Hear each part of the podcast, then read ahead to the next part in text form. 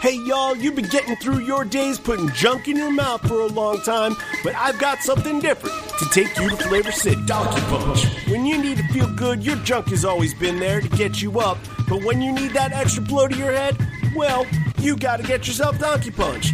My team of flavor scientists have crafted the perfect drink to pump up your junk. 60% testosterone, 50% caffeine, 3% blueberry, and 10 million percent Donkey Punch. So get in your car, go to the store, buy some Donkey Punch, and walk around town with my junk in your hand to bring yourself to a new level of intensity.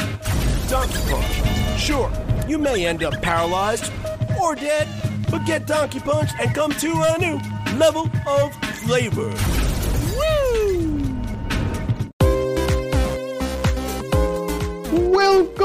Back to Prison Chatter, the weekly podcast where Joseph and I discuss last week's episode of House Arrest.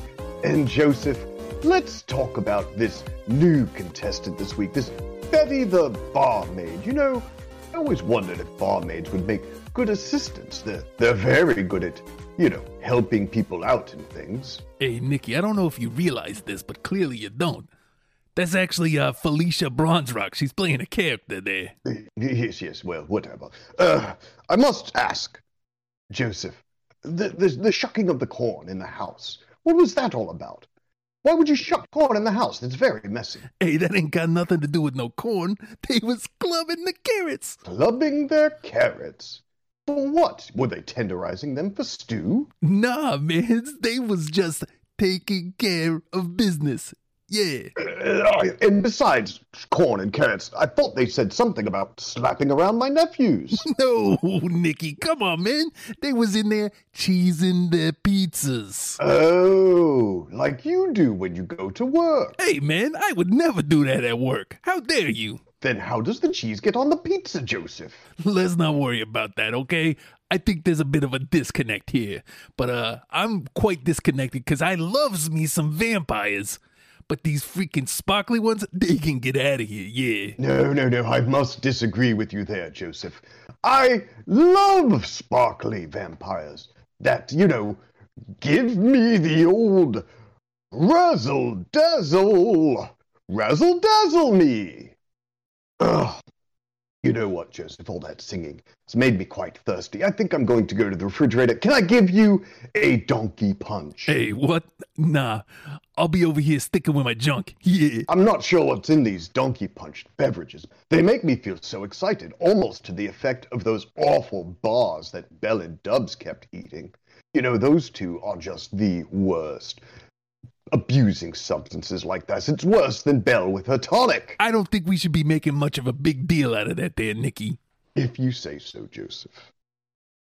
You know, near the end of the episode, I was utterly shocked that the barmaid was actually renowned actress Felicia Bronzerock. Wait a second, Nikki. I done told you that just a few seconds ago. Nobody could ever have seen that coming. Hey, speaking of couldn't see that coming, did you see Ivana leaving the house? No, I didn't see her come or go. I was very shocked to see her uh, win the game.